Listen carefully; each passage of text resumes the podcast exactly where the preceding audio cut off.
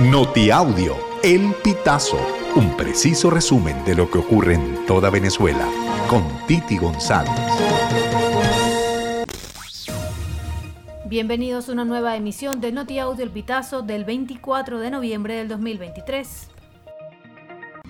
Funcionarios del Departamento de Defensa de Estados Unidos visitarán Guyana la próxima semana a propósito de la controversia territorial que este país mantiene con Venezuela por el Esequibo, un territorio rico en petróleo y recursos naturales. El presidente guyanés Irfan Ali comentó que en los próximos días y semanas y meses su país verá una mayor colaboración con sus socios internacionales en torno a la disputa con Venezuela por el territorio de casi 160 mil kilómetros cuadrados ubicado al oeste del río Esequibo.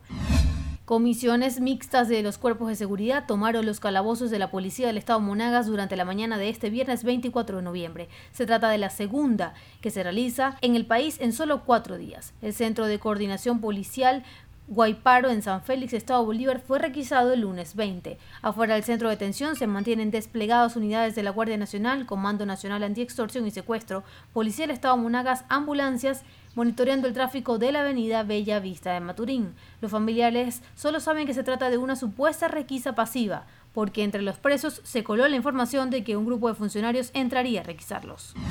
El fiscal general de la República, Tarek William Saab, ordenó en un acto público celebrado en el Estado portuguesa dictar una orden de aprehensión contra los seis médicos señalados presuntamente de cometer mala praxis contra Stephanie Rivera, fallecida en el hospital Acariguaraure el pasado 29 de octubre. La familia de Rivera denunció la muerte de Stephanie Rivera ante las autoridades de justicia. Luego de casi un mes del fallecimiento de la mujer, los parientes de la víctima consideran que no ha habido celeridad en la investigación, por lo que han emprendido una campaña pública presencial y por redes sociales para demandar el cumplimiento de la ley.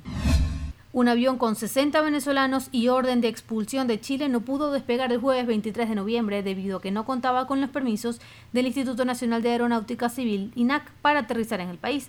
Según explicó el director del Servicio Nacional de Inmigración de Chile, Luis Taller, la situación no se debió a la negativa del gobierno de Nicolás Maduro, sino a un retraso en la emisión del permiso por parte del INAC. Rafael Bordón Escoba, de 20 años, murió al caer del autobús donde prestaba sus servicios como colector. El hecho ocurrió en la avenida intercomunal Santiago Mariño, a la altura de la pasarela de la Casona, en el estado Aragua. El 22 de noviembre, Bordón Escoba iba al estribo del transporte público agarrado a la ventana y perdió el equilibrio. El joven cayó al pavimento y se golpeó la cabeza. La lesión le causó una fractura en el cráneo que le costó la vida.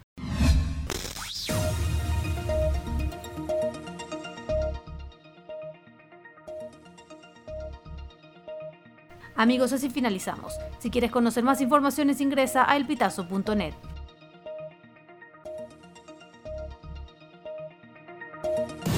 Estas informaciones puedes ampliarlas en nuestra página web, elpitazo.net. También recibimos tus denuncias vía SMS o WhatsApp a través del 0414-230-2934.